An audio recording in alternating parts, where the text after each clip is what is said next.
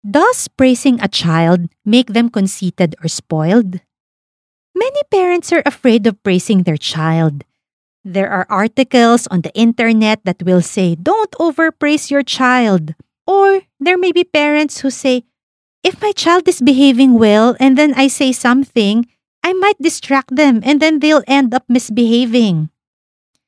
There are also people who have told me, you know, when we were kids, our parents never praised us.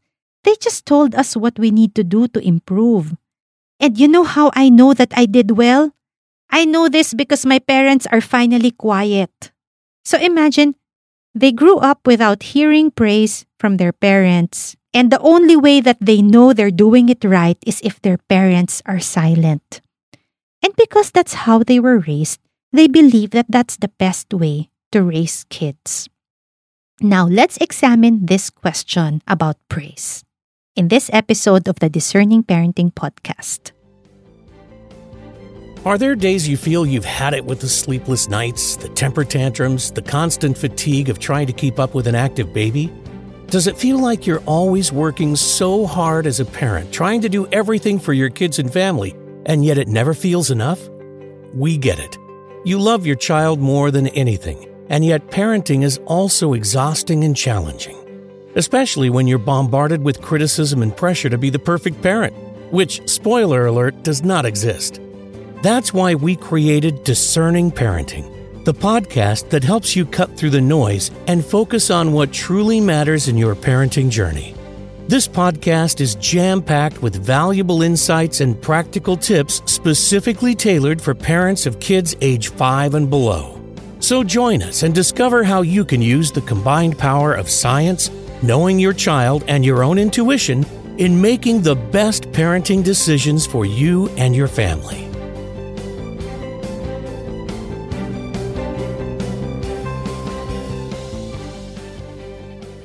In this episode, we talk about does praising a child make them conceited or spoiled? And there are different opinions to this. There are some who believe that we need to praise kids, sometimes to the extent that every single thing that a child does may need a ton of lavish praise, or they may believe that every child deserves a medal for everything that they do. While on the other extreme, there are people who are always afraid of overpraising to the point that they'd rather keep silent, or having grown up not being praised as a child, the concept of praising a child for something that, oh, they need to do that anyway. They need to pack their toys anyway. They need to brush their teeth anyway. Why do I need to praise them for it? So, let's examine this question from a discerning parenting perspective.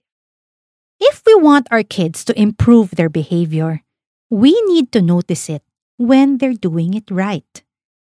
What we see is that what gets noticed gets repeated, and what is ignored can eventually be extinguished.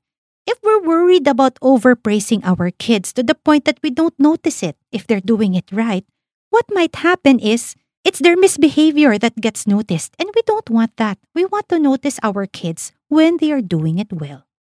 Let's look at this analogy. Have you played any sport that involves hitting a target, like basketball or playing darts? Will you ever learn that sport if let's say you shoot and then you never actually see if you've hit the target. For example, you're trying to throw a ball and then you don't see the baskets, you don't even know if the ball went in or not. Or you're playing tennis and you don't even know whether or not you were able to hit the ball where you want to hit it. No, you're not going to improve that way. And similarly, noticing our kids' positive behavior and giving praise is the equivalent of showing them that they have hit the target. Now, a few years ago, there was a research project where psychologists divided 95 kids. These were kids 5 to 6 years old. They divided these kids into four groups. And then they praised each group in different ways. Now, these four ways were called verbal trait, verbal effort, verbal ambiguous, and gestural. So, what is an example of verbal trait? For example, a child has a good drawing, Praising the trait would be something like, wow, you were a good drawer. Praising using verbal effort would be saying something like, oh, you did a good drawing. So you're looking at the child's effort. Verbal ambiguous would be something like, yeah. And gestural praise would be giving a thumbs up or a high five. And what were the results? Just like in previous studies, if you praise the effort by saying something like, oh, you worked hard, was more effective than praising traits like, you're so smart. But you know what? What is surprising? Even ambiguous praise, like saying, yeah, or awesome, was actually more effective than praising traits. So, sometimes we're afraid of overpraising I guess the kind of overpraising that we may need to be wary of would be praising the traits. And that is something that we can see quite often. I guess because they're the easiest to praise. I notice how a lot of kids are praised mainly for their appearance, like, oh, you are so cute. Well, there's nothing wrong in well meaning people saying that. But we do not stop there.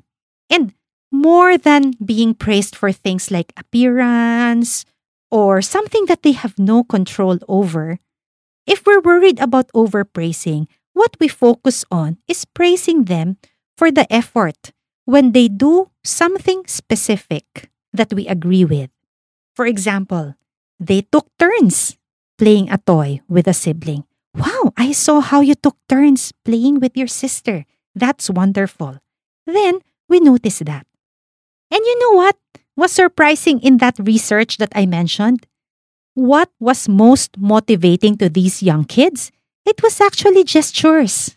So even things like giving a high five, giving a hug, giving a huge smile communicates to them that that is the target behavior that they will aim for. And that's especially true with our toddlers. Praise does not have to be complicated. It doesn't have to be over the top Wow, you get a medal for doing this all of the time. Simple actions like a smile, a hug, or a high five can already mean a lot to them. Remember, if we truly take the time to observe, every child has something worthy of praise. Even if we feel that some kids may be misbehaving a lot, sometimes I hear this child misbehaves all the time. If we look hard, there is always a win to be acknowledged. And I guess that's why it can take more effort for us parents to praise effort. Because we really have to be observant and we have to catch those moments. Those moments where, for example, they noticed that somebody else was upset and they tried to offer comfort. Or those moments that they showed concern or they could have had a tantrum, but you see them visibly trying to regulate themselves. It takes observation and connection with our kids to be able to spot those moments and notice them. But if we want them to learn, if we want them to be resilient, these are exactly the moments that we need to notice. So when praising your child, remember the acronym STAR, S T A R. First, we want praise to be specific. Label the behavior that your child did. For example, you can say, Thank you for packing away your toys. That is better than simply saying, You're the best and the brightest. It's better to say something like, I love how you tried to answer the teacher's question. And second, letter T for timely. Many times, we notice kids only when there's something wrong. But remember, as we said earlier, whatever gets noticed gets repeated. Also, young kids need immediate feedback. So notice what your child did, then acknowledge it right away. And letter A, actions. Praise the actions. Notice the effort, even if it's not perfect. Remember, kids are still learning. And finally, letter R, responsive. Look your child in the eye, give a smile, give a hug, or do a high five. So, there, that's the star for praising your child specific, timely, praising actions, and being responsive. If you enjoyed this episode, head over to discerningparenting.com slash toolkit and get our free parenting toolkit, which is a set of guides for parents of kids age 5 and below. This episode is an excerpt from our coming book, The Discerning Parent's Guide to Toddler Behavior. So, if you sign up for our mailing list, you'll be among the first to know when the book is out. So be sure to follow the Discerning Parenting podcast for more helpful episodes like this to help you make better parenting decisions for calmer, more confident, and more joyful parenting.